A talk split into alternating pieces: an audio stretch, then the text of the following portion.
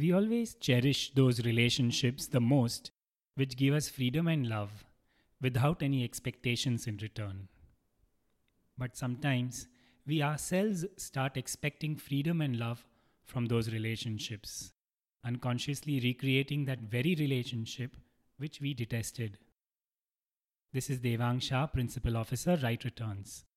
We design managed portfolios, and you are listening to the January article on freedom from planning. It is Saturday, the 1st of January 2022. We so enjoy the unconditionality of love that we make that a condition for being loved.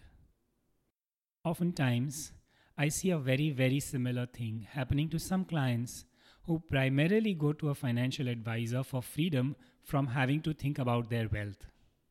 As their wealth gets better and better, they worry about losing this well created wealth. And they lose the very freedom they had come to seek from the financial advisor. That is, the freedom from worrying about their wealth. Herein lies the key differentiator between a good advisor and a money manager. The latter's job is to manage money, faceless money. He is happy to show you his workshop, his processes, his research. The former, on the other hand, has the responsibility to do her job so well that you can go do your own thing. Advisors are not supposed to be research academicians or teaching faculty. If your advisor is spending substantial time explaining products, markets, and research to you, you are both wasting time. Either your advisor is unproductive or she's better at some job other than being an advisor. I'm not able to stop myself from recounting a beautiful story about a dying king brought to Buddha.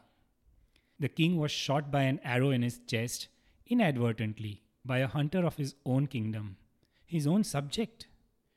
The king had done good deeds all his life, and he was very grieved, even angry that something like this could happen to him. He wanted an answer from Buddha. Why did this happen to me? And he stubbornly refused to let Buddha treat him until he got the explanation.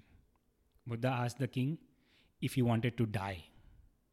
Of course not, the king replied in shock. Then let me treat the wound, O king. My explanations won't save your life.